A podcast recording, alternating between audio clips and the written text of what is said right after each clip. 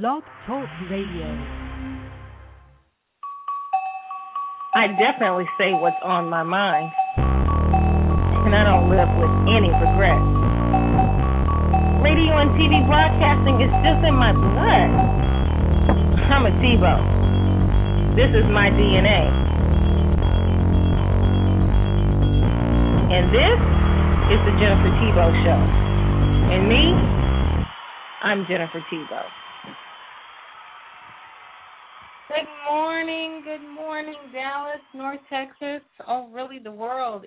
Today is Monday, August 8th, 2011. It is 6 a.m. Central Time. Are you awake? Are you wide awake? Apparently, my computer is not.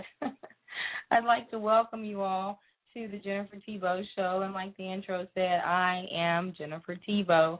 Thrilled to be here. Um, as as luck would have it again for the second week in a row, just as I get really close to the start time to broadcast a simulcast. As you all know, I broadcast via Blog Talk Radio as well as Ustream.tv.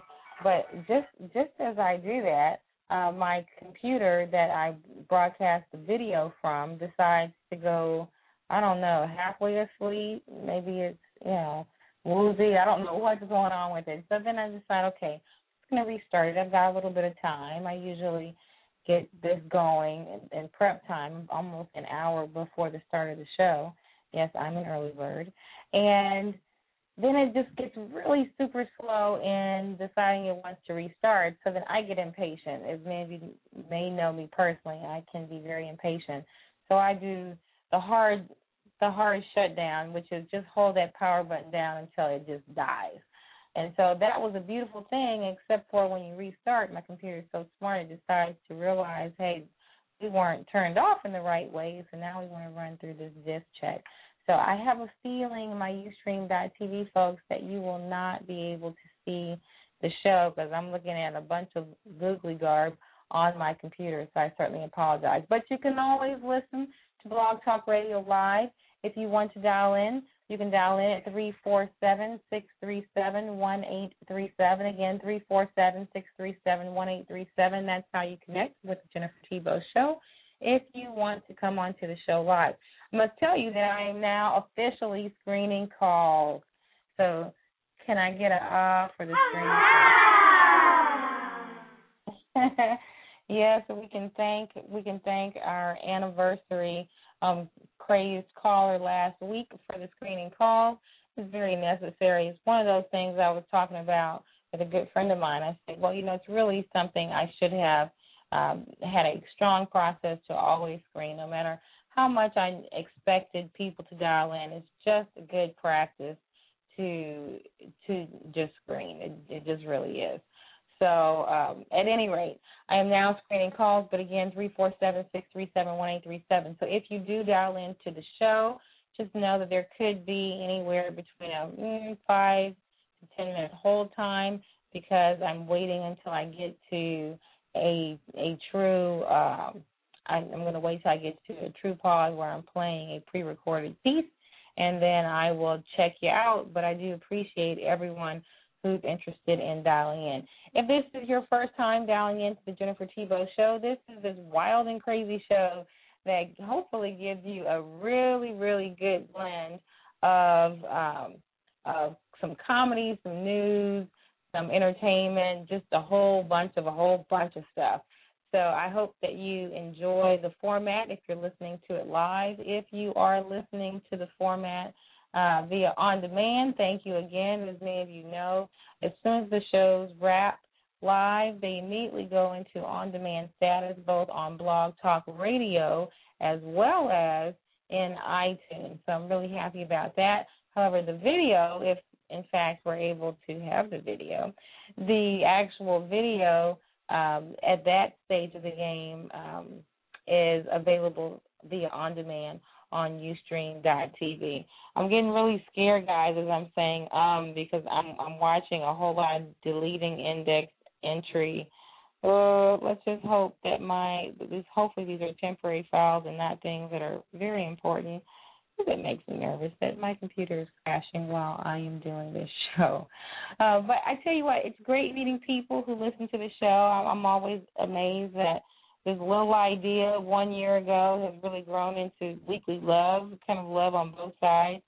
So, um, yeah, I'm working on a new intro. I've got this, I've got this great isolation booth that just came in, so I'm looking forward to having some fun projects that kind of come out of that and some new equipment as well. So I'm upgrading around here. That's all right. That's the the Jennifer Thibeaux show is all about upgrading. All right, so this past week was really fast and furious and everything in between. Trust me when I tell you this. But after I wrapped last week's show and dealt with the little crazy caller situation, I was set to tackle my week.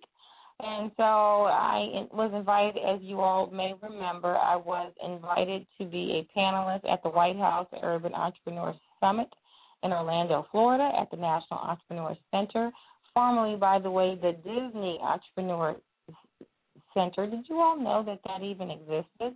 Uh, it's a great, great place. They actually train thousands every year um, in our great resource the city of Orlando. Um, equally, Orlando, by the way, is is like one of the top 20 cities to start a business because your operating costs in Orlando are pretty low. So it's a great place to be an, an entrepreneur, and they're actually um, about 25% women-owned businesses in uh, Orlando. So it's just a great place to start a business. So pretty cool deal. So the first couple of days I spent prepping and doing the rest of my normal crazy days. And then suddenly I was getting myself together to actually leave my house very early in the morning for the day trip to Orlando. And I fell down the stairs of my house. Can you believe that? I'm like brushing. I've already got my suit on. Can't you see it with, you know, these high heels on? I, I need to make one trip upstairs so that I can just grab, I think it was like a stack of business cards, and I had my cell phone in my hand. That's all I needed. Everything else was in the was in the car. And as I get to the third to last step, luckily I was pretty close to the bottom. My heel catches on the step and I fall straight for it. It was literally like the nightmare that I always thought could happen. Actually happened. And unfortunately, because my hands were full, I could not grab onto the banister like I would like to have and cards flew and cell phone flew. And my hand somehow I think grabbed the spindles on my way down, but I cut my hand and actually bonked my head somewhere, um, I'm not sure where. so um, there's one thing that you have to know about me, and it's very important. It's like that personal, private time that I'm just going to share with with everybody. I don't really ever do anything halfway. And so, you know, if I'm going to fall, I'm going to fall all the way with the suit on, getting the hand cut, hitting the head when you have no time to cry or whimper. That's how I'm going to do it. That is that is so totally me. And so, sure enough, um, I did that at five something in the morning. But I popped up and you know off the floor and had to continue on. I will tell you that being a panelist was great, um, and the White House really brings together wonderful experts and practitioners to help identify resources. So then go figure. By Friday, I had this massive headache and this major back pain that that had me in major pain by Saturday. You know, who would think when you fall down the stairs that you're actually going to have pain afterwards and you know potential problems. So life slowed me down, and I responded by listening. So thank goodness I am truly a okay from the fall. I actually did have to get checked out um, because that that pain was a little bit too much for me. Um, as we get older, everyone, now maybe this is only a revelation to me, so I could be talking to myself. But as we get older, we are certainly not as nimble as we would like to be. So such is life. All right, so some quick news updates to report. Uh, the Tampa Bay Devil Rays fans really got down and dirty for the almighty ball. On Saturday night at Tropicana Field, a foul ball hit by Sean Rodriguez landed in the most conspicuous place you can imagine a trash can. And would you believe it didn't stop Craze fans from going head first in the trash to retrieve the ball? I mean, really? A ball? And multiple fans, by the way. Yes, yes, multiple fans were fighting their way through only God and the city dump knows what to get to that ball. And would you believe that security actually had to come and break it up and rule that the ball would stay in the trash? Now, how do you explain going home smelling like beepity beep and having no ball to show for it? I mean, gives new meaning to having beepity beep for brains. Ha! it's so sad. I worked on that joke all night. Thank you very much. but a ball? I mean, really? I mean, we've got people dying behind a ball. It's so interesting. So I've spent a lot of time over the past several weeks in sporting goods stores buying stuff uh, for myself and for my daughter for our little physical activity pursuits. And I'm looking at every time I, I have to tell you this, every single time I pass this this, this little stash of baseballs. And every single time I think to myself, baseballs are they're selling them for like two, three bucks. I mean baseballs are very cheap. So I mean, God bless the man, but the man that that, you know, felt his death over a ball. And in front of his six year old. I mean, for a three dollar ball, I understand that the ball was hit by you know whoop de whoop. Okay, I get that part. I get that part. I think all of those people that have suffered all those major injuries would much rather just buy a three dollar ball and just lie and tell the story. Now, I'm not advocating lying by any means. For goodness, at that point, lying is a lot safer than what these people are going through. The trash like I can't even imagine digging through the trash. I'd just rather say I was there and then I bought a ball to commemorate the fact that I was close enough to get to the ball that was to get to the foul ball that was hit. And that was like really a foul ball. All right, so moving on, Deion Sanders gets inducted into the Pro Football Hall, um, Hall of Fame along with others. And at the conclusion of his speech, he placed a bandana on his bust he actually said, you know, I like this guy, but there's something missing. And he pulls out a bandana and puts it on the head of the bus. Truly, I will have to say, I never thought that I would see one of those busts uh, have a bandana on it. As many of you know, that I uh, went to Canton in uh, uh, recently and filmed all, everything inside the Pro Football um, Hall of Fame Museum for the purpose of my documentary and spent, gosh, at least an hour and a half in the room with all the busts. So to imagine that there would have potentially been a bust that would have had a bandana on it, that's uh, pretty hilarious. So now it remains to be seen if the Hall of Fame will keep the bandana on the bus. I doubt it, but it would be pretty classic. But if for nothing else, I'll bet that the bandana stays as a part of the Hall of Fame. Um, I'll talk more about the induction and other inductees in sports in a few minutes, but that one was just worthy of quick news updates. All right, and unfortunately, staying with sports, football lost one of its greats. Bubba Smith was found dead in his home at age 66. Uh, Bubba Smith, known for his work on the football field and on screens, big and small, was found dead on Wednesday in his Baldwin Hills home. Uh, Charles Aaron, Bubba, uh, um, uh, Bubba Smith died at 66 again. He was found by his caretaker, who then called police.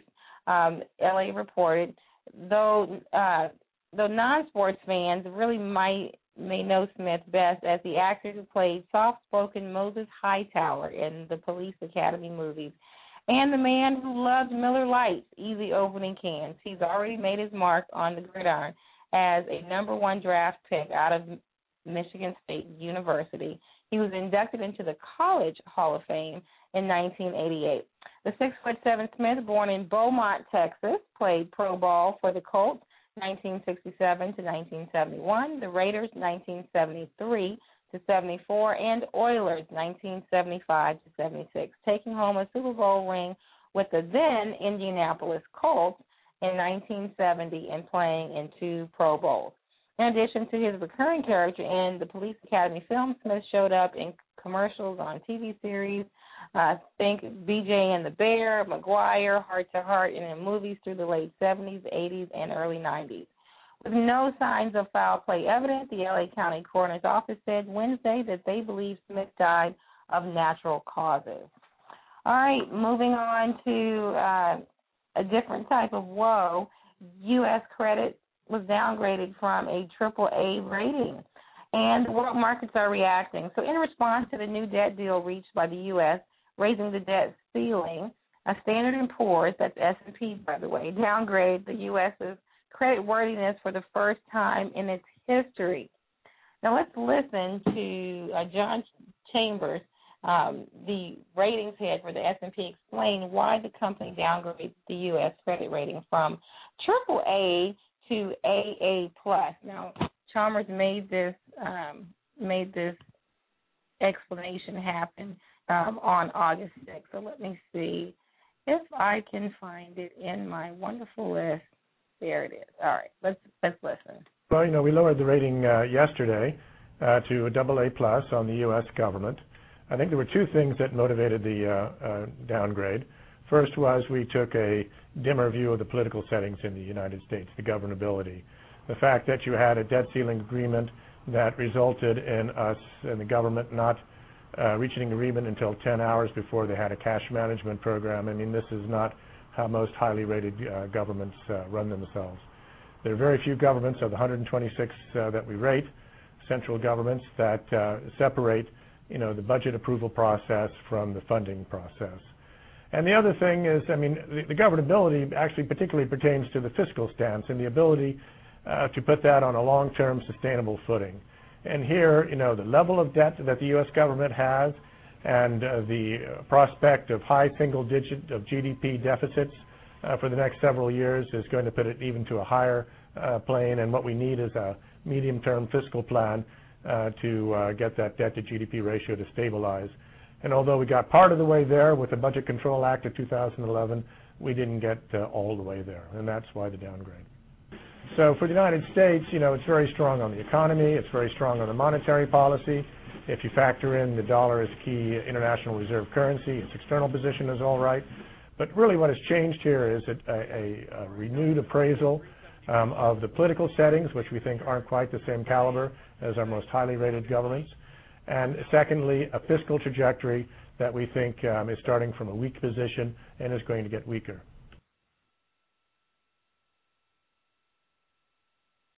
All right. So there's really this major fear that we're headed in a second wave of deep re- recession. Dare I utter the word depression? I actually think everyone's really, really scared of of that word depression.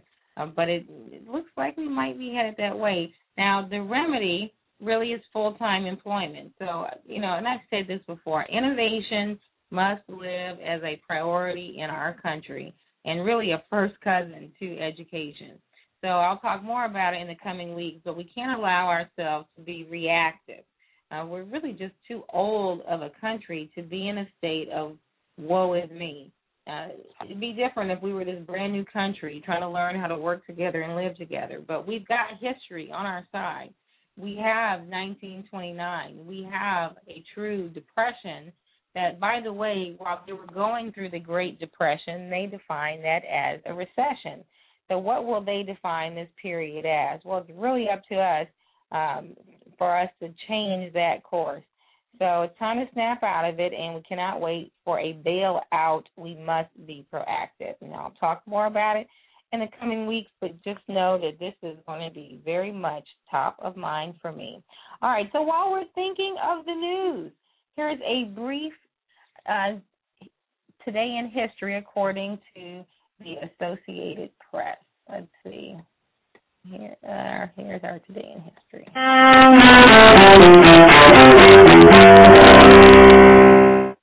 I have never been a quitter. August 8th, 1974. In Washington, President Richard Nixon says he will resign amid damaging new revelations in the Watergate scandal. I shall resign the presidency effective at noon tomorrow.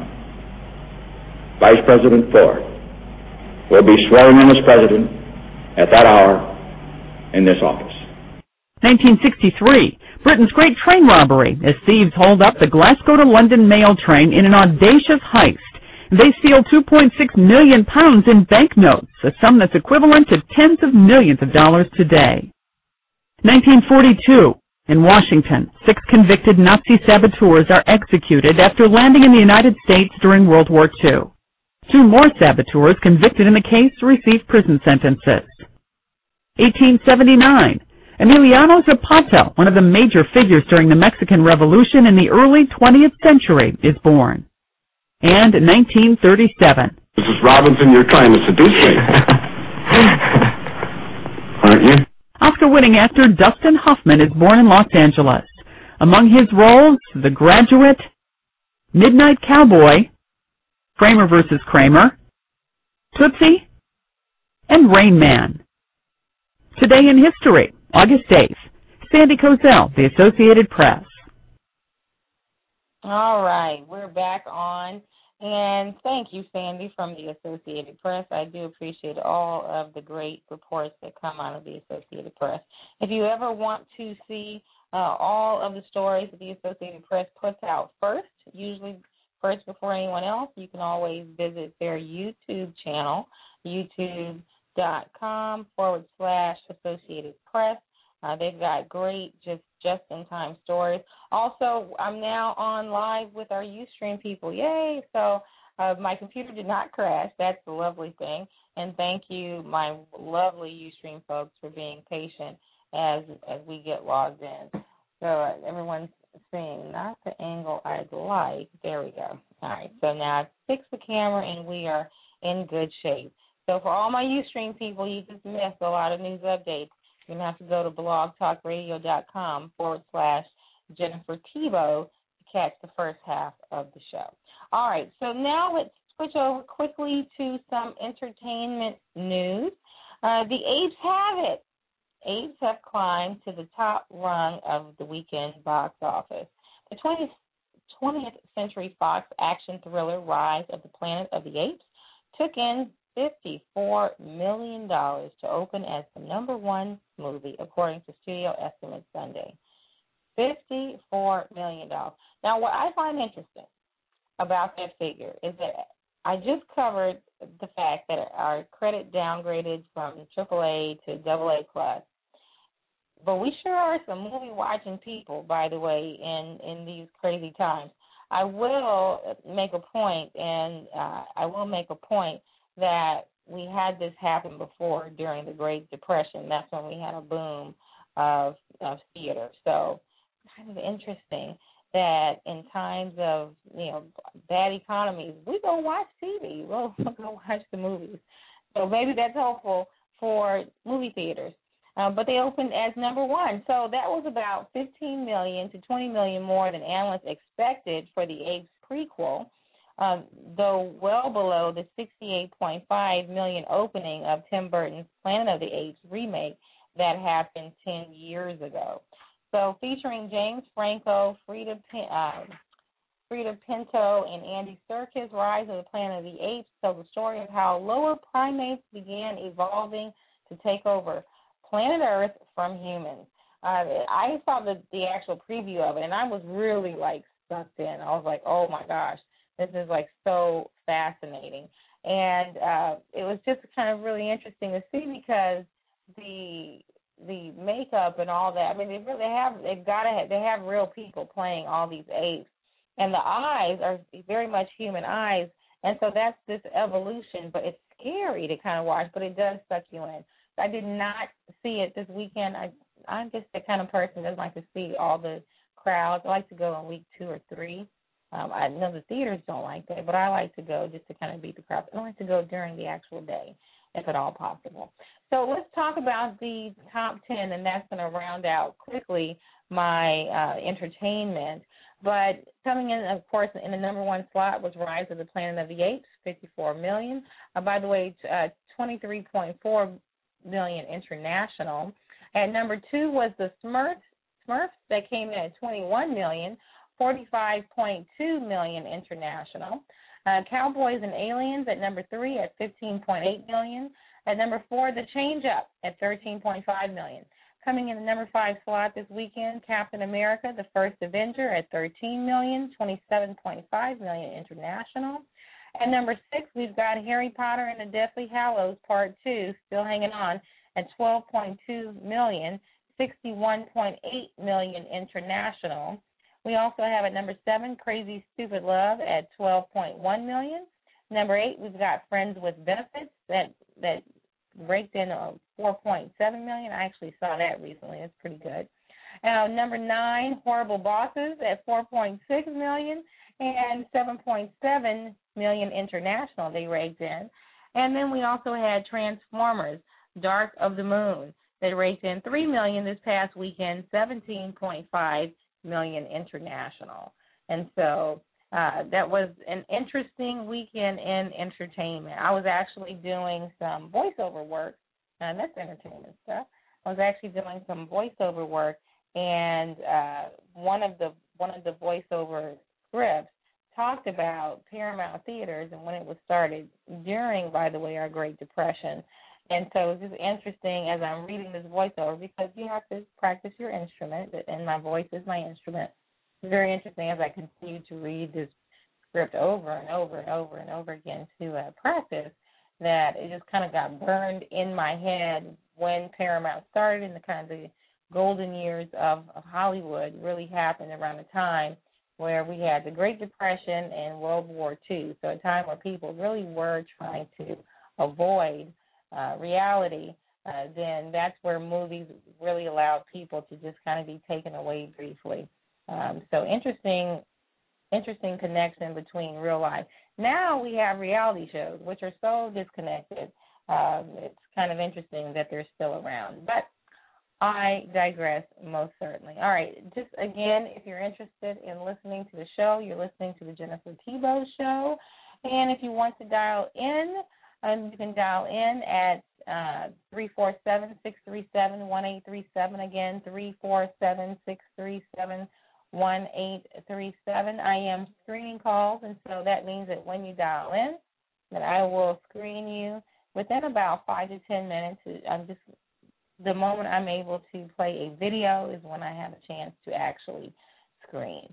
All right, so let's talk about people in politics. And this one's really sad, so I have to take pause on this one. Navy SEAL Team 6 killed, among others. Um, you know, many troops were killed, many American servicemen were killed, but if you thought we had weakened the, the Taliban, um, a resounding message, in my opinion, was sent to the U.S. over the weekend when a large transport helicopter was gunned down with no survivors on Saturday. So let's, so sad. So let's listen to uh, the Associated Press as they really did cover this Navy SEALs. U.S. officials are telling the Associated Press that the American troops whose helicopter was shot down by insurgents were on a mission to help a group of Army Rangers who had come under heavy fire. 22 Navy SEALs, along with three Air Force combat controllers, a dog handler and his dog, plus four crew members, were all killed. Seven Afghan commandos and a civilian translator also died.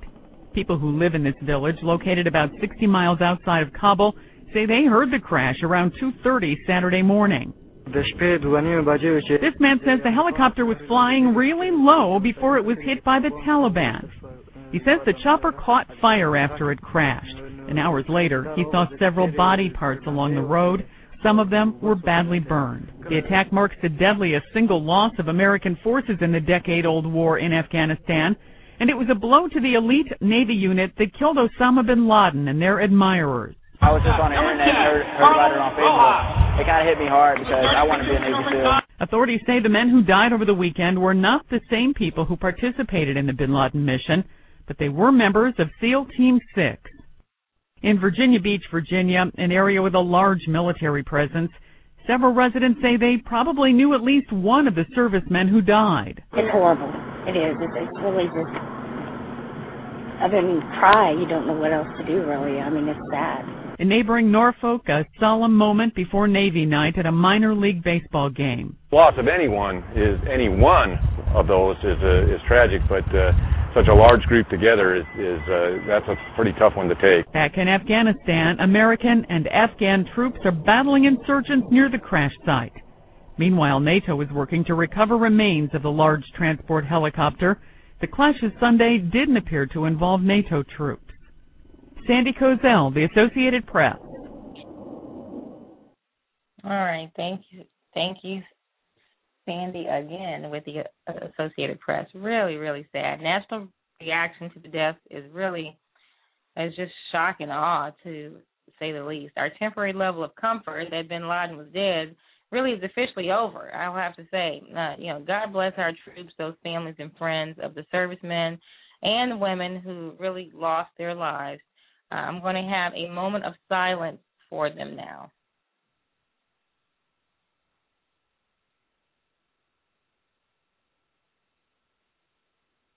All right. God bless America. All right. Moving on to something that's not nearly as sad, but it's still um, certainly something to pay attention to.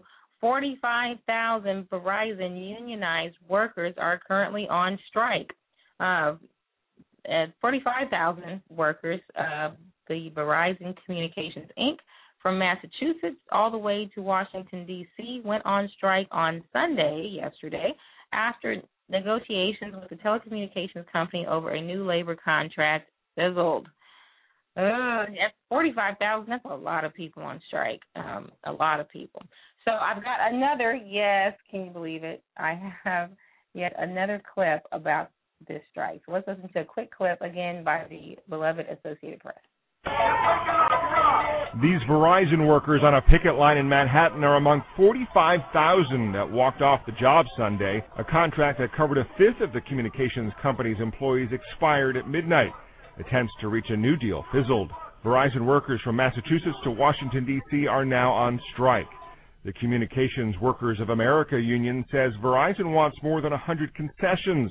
They include health care, pensions, and work rules. The workers covered by the now expired contract work in the legacy business of the telecom giant, including landline phone service. That service has been declining for a decade. Verizon made a profit of more than $27 billion in the second quarter of this year, largely due to its growing wireless base. The company says it's activated a contingency plan to ensure customers experience limited disruption in service for the length of the strike. Matt Friedman, The Associated Press. All right, thank you, Matt. Tough times to strike. You know, we're looking at a great deal of disagreement really ahead of us with unions. Period. I mean, look at all the if if we didn't if we didn't haven't learned anything in 2011, that is that when unions and the organization disagree, it really can be explosive and can really create a true work stoppage, bad blood. Uh, we're seeing that played out in sports. You saw it in football. Football is back. Now the NBA is on the lockout, and I'll talk about that as well. But I mean, there's just continues to be fallout with unions. Am I bashing a union? Oh, absolutely not. But what I am saying is is that there is, um, I think, a lack of communication and the ability to stretch, bend, and move to negotiate so that there's not a work stoppage.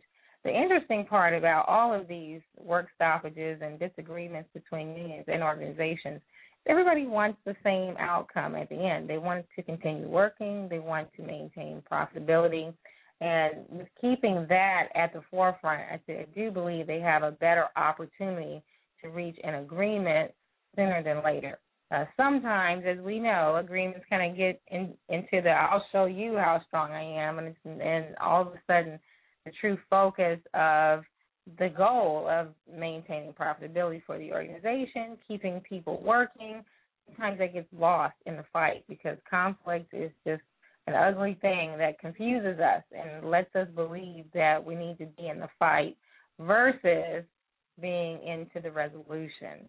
So uh, I'm hoping that next week I can report that Verizon workers are back at work and everyone has come to a solution that people can live with.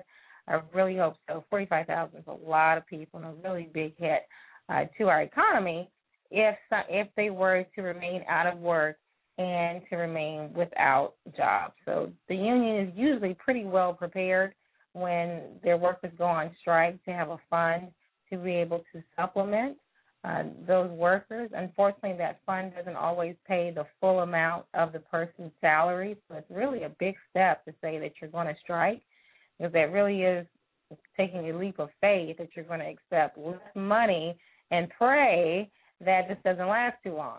So um, just again, God God bless those people too. The world really will be watching. Uh, it's not just the the true U.S. because this such a large company and their ability to bounce back and resolve conflict really serves as an example to other organizations and to other countries as to how we're handling this economic crisis. So it really is a bigger deal than just one company having workers that are striking. All right, so segueing into sports and striking and conflict and competition, uh, let's talk about the NFL. Supposedly, they completed the CBA. Uh, you know, supposedly, allegedly, all those fun words. Well, supposedly they did complete their CBA and it's been ratified. Now, this thing really is more complex than than the theory of relativity, in my opinion. Relatively speaking, the CBA is settled. It's been ratified. In theory, the sides agreed. But in reality, all sides were really not present to agree. And so here I am sounding like this broken record each week, asking the real question, the question that my fellow news people, by the way, failed to air. What about the greatest theft of all time in sports? Retired NFL players have had their earned benefits stolen. Are we going to just continue to just stand by and watch those benefits just continue to be stolen? That's like really odd to me that why we are accepting watching it before our very eyes, retired NFL players having their earned benefits stolen. So I, I will say, hey, they were hoodwinked. They've been bamboozled. They've been led astray. And don't be mistaken by smart wordsmithing by an NFL PR person. Um, they didn't land on concussions and brain injuries. Concussions and brain injuries landed on them. So let me stop, but you get the point. If you're a retired player listening to this show, please connect with independent football veterans. There's strength in numbers. The best, the best place to go, in my viewpoint, is DavePear.com. Um, if you go there, they keep you informed, and you will get the information that you need to remain actively involved with winning back your earned benefits. Um, Pear Group has another website too. I think it's independentfootballveterans.com. But just go to DavePear.com. That's really easy to remember. D A V E P E A R dot com, and you'll get and get on their mailing list, and that way you'll get pinged every time they make an update to their blog.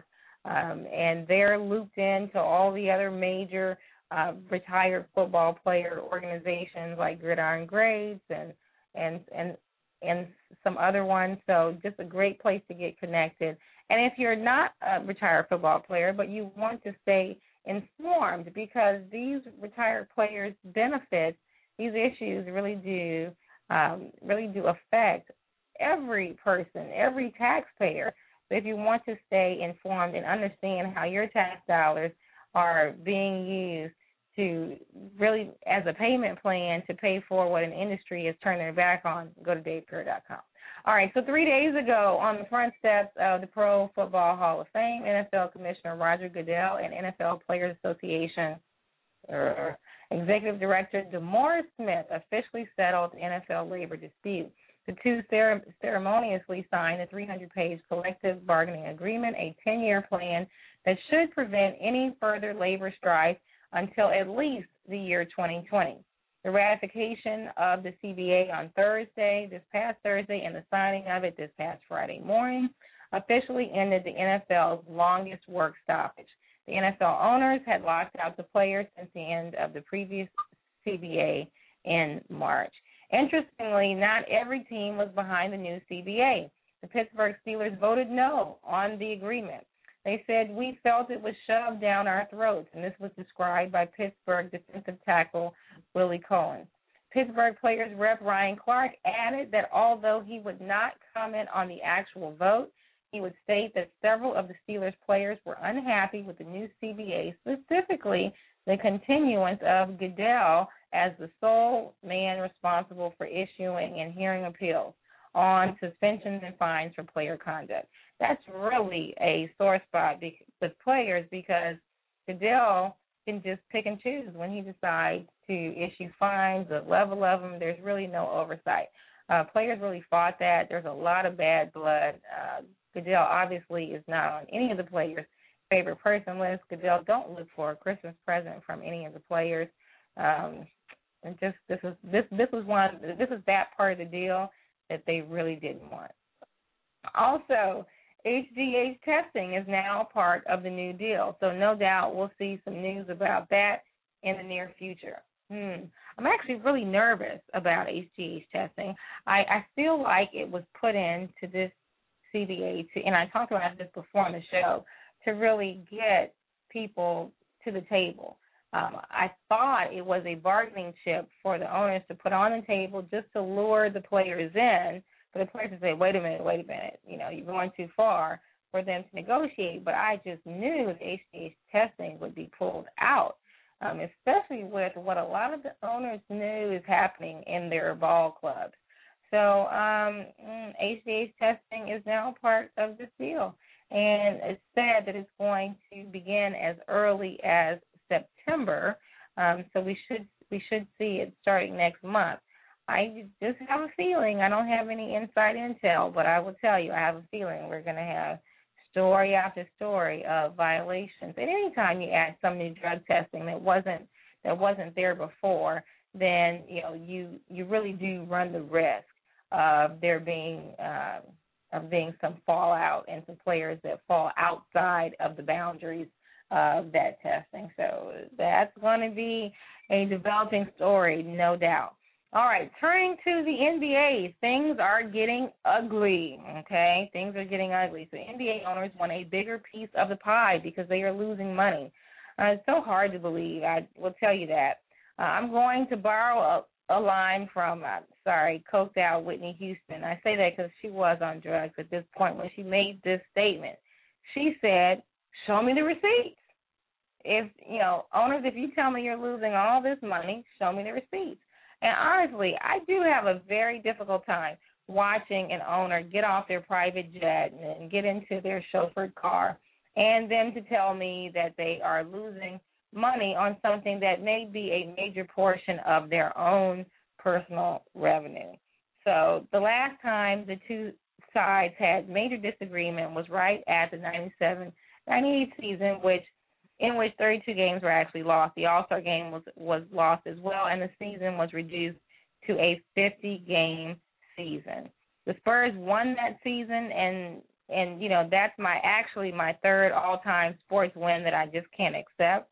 I really don't. It's it's sad. I know. I just carry a grudge forever, but I just can't accept the Spurs winning after only a 50 game regular. I mean, I just don't think there should have been a playoff. I understand commercial wise and revenue wise, they needed it. But from a champion standpoint, I just I don't think I would have accepted any of the winners, but the Spurs. Oh, definitely not the Spurs that year. And so, but I but I do digress. So time is ticking for pro basketball in the states as the regular season typically kicks off in the last week in October, with players needing to report to camp by late September. So before then, free agency has to take place, and we're so far away from that reality that I just hope people are football fans. So basketball fans, you might want to be football fans in this stage of the game. I mean, the sides are so far hardened. Billy Hunter and and you know all of that group, and uh, you know, I mean, they just they're not even giving a glimmer of hope. Now, the interesting thing is, it's very motivating once you realize revenue is going to be lost. Now, some of these players really do have an out. You hear about all of these players that are interested in going to play uh, overseas. Uh, some of them have an out, but what a lot of people don't realize with these with these overseas options is that every overseas team can only, and I, and I really do mean this, every overseas team can only have um, X number of people from the United States actually on their squad. So with that in mind, there's really not as many job opportunities as one would think. Certainly not for all of the NBA players. Um, does it mean they can't do anything else? No, absolutely not. And that's one thing that I count that I counsel a lot of my players about. Just because this revenue stream might be on hold doesn't mean that you freak out.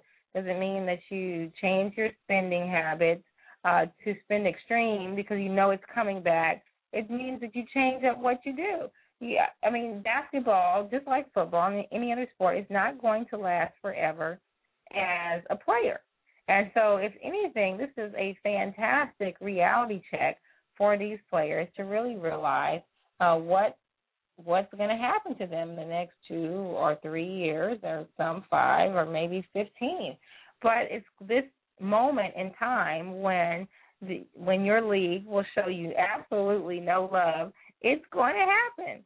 And so this is your opportunity to really explore what else do you want to do with your life and to really look at your resources.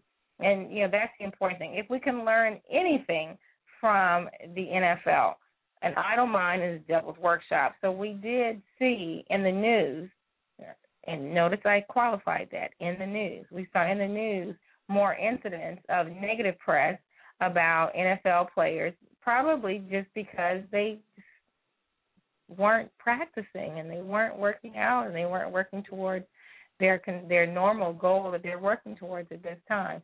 And so what I don't want to see is the same thing happen to the NBA. Um, also, as many of you may realize, Major League Baseball, their collective bargaining agreement is slated to expire December 11th, I believe. It's, it's mid-December. Although they're saying that they won't have this mess. They're saying they're going to have this shored up. Uh, Major League Baseball is kind of interesting because on average, their average salary is three million dollars. That's a far cry from both the NBA and the NFL. So I think Major League Baseball kind of has a better idea how to how to take care of their players. And that sport has been around as a professional league longer than all the others, and so you know maybe they've just figured out how to do it. Uh, but Major League Baseball says they've got it covered. NHL, National Hockey League, their CBA expires next year. I believe it's September. And then we'll also see sometime next year the Canadian Football League CBA expiring. This is just we're just popping off all these efforts. Now what's interesting, most of them are probably going to do ten year deals, which means ten years from now, nine, ten years from now, we're going to start having these exact same conversations. Are you going to still be dialing in to the Jennifer Thibeaux show 10 years from now? I'm just curious. I would love it if you could. I would absolutely love it. All right, a quick shout out to the newest inductees of the Pro Football Hall of Fame Marshall Faulk, Deion Sanders, Shannon Sharpe, Chris Hanburger, Les Richter, Richard Dent, and Ed Sabol. Uh, for those of you who don't recognize the name Ed Sabol. He is the founder of NFL Films. Some people argued that you know he maybe should not have been in to the Pro Football Hall of Fame. My argument is he should have been in a very long time ago. I'm very glad that he was inducted while still alive. Um, he hasn't directed a an, an NFL film in quite some time. But this is a man, by the way, Ed Sabol. Just for those of you all who just didn't follow the uh, coverage, this past weekend. This is a man who really semi followed his dream, but really kind of had to do what mom and dad said you need to be a coat salesman, an overcoat salesman. So he was kind of coaxed into this job he really didn't want to do, but it paid the bills. And then suddenly, but he had this love of Hollywood. Uh, and he did a few things in Hollywood, but never making a big splash. But my goodness, at the time that he was trying to make a splash, you had these fantastic you know, fantastic actors that were coming onto the scene.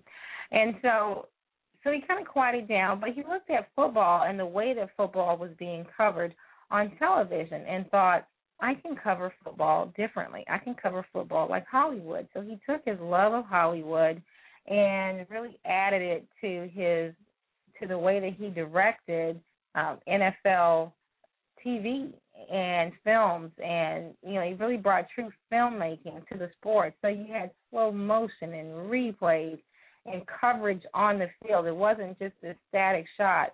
Uh, it was really a great way selling to watch football. Now most of us don't know football any different.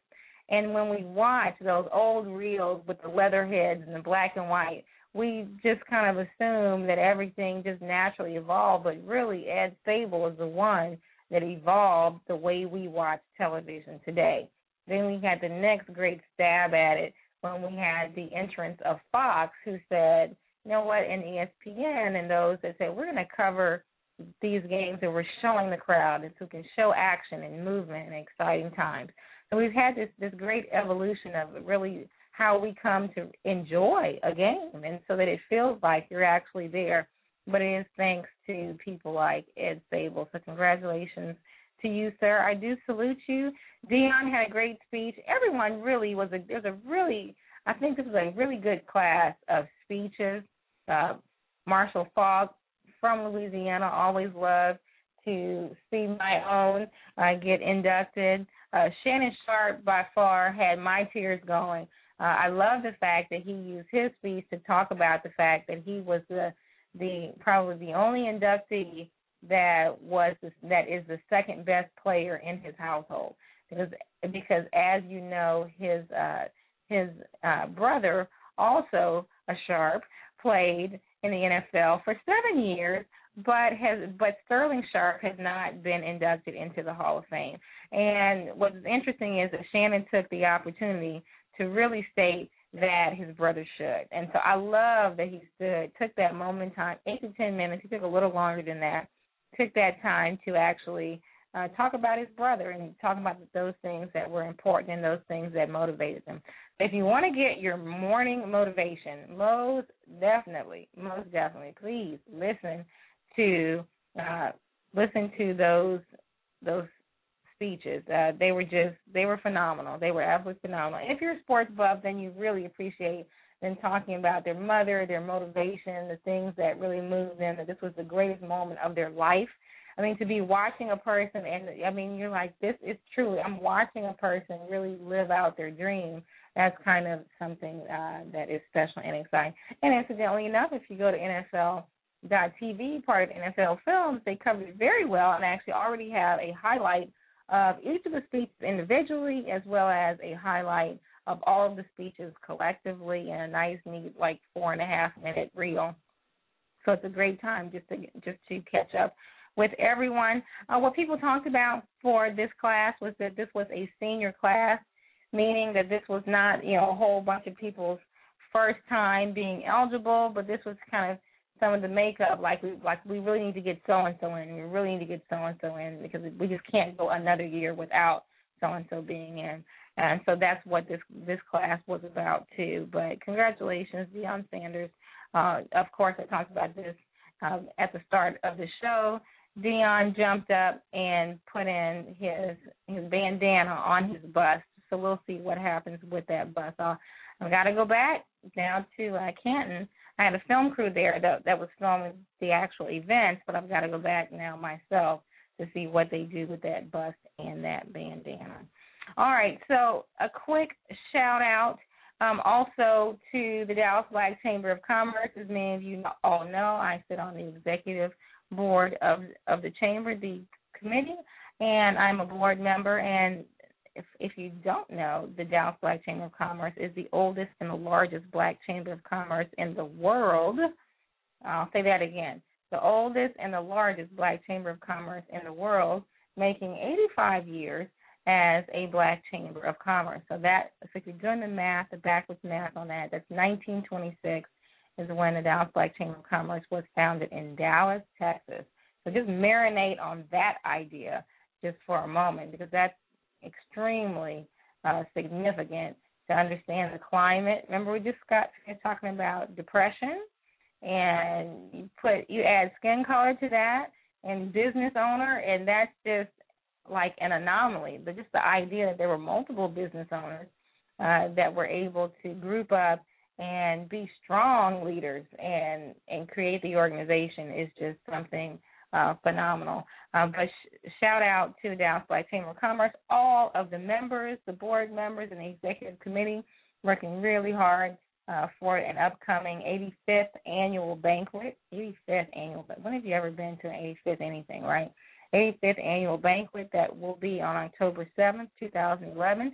That banquet's open to everybody. So if you want to come and say hello to me and enjoy the night, go to dbcc.org. That's how you get in touch with the chamber or call them 214-421-5200.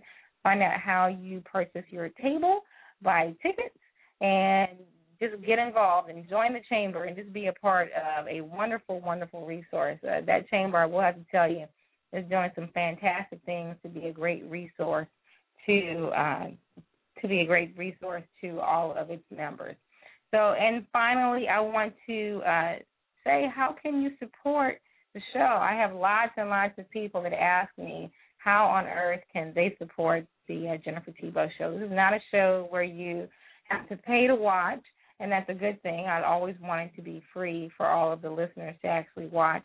Um, and this is a show where right now we've got the ads of others, but that's going to change really soon, where I will start to have my own ads onto the show. But today, how can you support the show? Well, you can support some of the things that I put out from the Jennifer Thibeaux brand. There's tons of great products. If you're interested, books, audio books, etc. Don't forget, I'm you know I am filming. Filming is underway still for calling an audible. I would have loved to be finished, but that story just continues on, and so capturing a little bit more of the action for the retired football players before I call it a wrap and go into post production. Uh, I am on Facebook. Uh, if you go to facebook.com forward slash Jennifer Thibeaux, I'm on Twitter. Uh, you can find me on several Twitter accounts. Always some of the best place to go is go to jenniferthibeaux.com, and that will show you other Twitter accounts and, and other websites that I am kind of connected to in some way, and that's your opportunity to actually purchase a book if you're interested, or two, or three, or four. I actually have another book that's coming out um, in the next few weeks. You are what you tweet dot com. It is my opportunity to blend the idea of social networking and social branding. So branding outside of just the physical, so outside of your dress and all that great stuff. It's your opportunity to brand yourself on Twitter, Facebook, and and just how you do that. Um, I'm excited about that that book and that project, and so it will be really available for me to ship in the next couple of weeks. So that's a good thing. You can always order your copy now, and I will of course sign it. And I've got a, whole load of audiobooks that are coming out, especially now that I've got this great isolation booth. So it's it's really on. Uh, but you can always catch me on demand 24 7 on blogtalkradio.com forward slash Jennifer Thibeaux, Ustream.tv, also on iTunes as well. Uh, I, again, you know, I just can't thank you enough for continuing to listen. I believe this is episode 58, 59, something like that. Uh, I'm just really proud of the show. Uh, last thing, really, really important: have you given lately? Uh, as as you all may know, and I think I talked about this in a couple shows back. Uh, Show me the give. That's that's my new constant campaign about encouraging people to give. You've got to give. I know in this economy we're nervous and we want to just hold on to everything we have, but seriously, we've got to give. This is the way that we're going to learn and grow as individuals and as a community is if we give. You see somebody that needs help, help them. If you if it's within you to help, help them. Show me the gift. That's one of the the reasons I have all these CDs coming out is because I literally am giving away these audio books if you show me the gift. So if you write to me and say, Jennifer, this is what I did. Um, I, you know, gave fans in a fan drive. I participated in this. I handed out meals. Whatever it is, if you send me an email, tell me about it. A picture is, would actually be great too, because I'm going to put it on my blog to reflect to the world that giving is alive and well, and that this is how we're going to heal to heal from the things that we have going on. Oh, 90 seconds. I'm so sad. So show me the give. That's that's really, really, really important. And so please, as you look at this week, I want you to think about what could you do this week. Maybe you go to your local chamber of commerce, even a black chamber of commerce, and give of your time. Uh, volunteer. There's great organizations. Uh, even Operation Hope has a huge uh, volunteerism effort called Hope Corps uh, and Hope Corps is a volunteer effort to be able to educate volunteers and get them applied in the right areas within their community. What's really important is by the end of this week, make sure you give, and not just to your family, but give to someone outside of the boundaries of your family, your neighbors. Just look around you. It's interesting that we can live in a city with such just luxurious things and just such poor, poor circumstances. It cannot exist in a city, and it, and it happens because people didn't do just that, extend beyond their boundaries. So, all right, that's it, guys. It's been fantastic and wonderful again. This is the perfect start for me for a Monday. I hope it is the perfect start for you as well. Again, I'm Jennifer Thibeaux. Uh, I always tell people I'm not necessarily the actual message, although I like to give messages, um, or the messenger. I'm the connection to people, information, and, and resources. I really hope that you guys have a just fantastic day.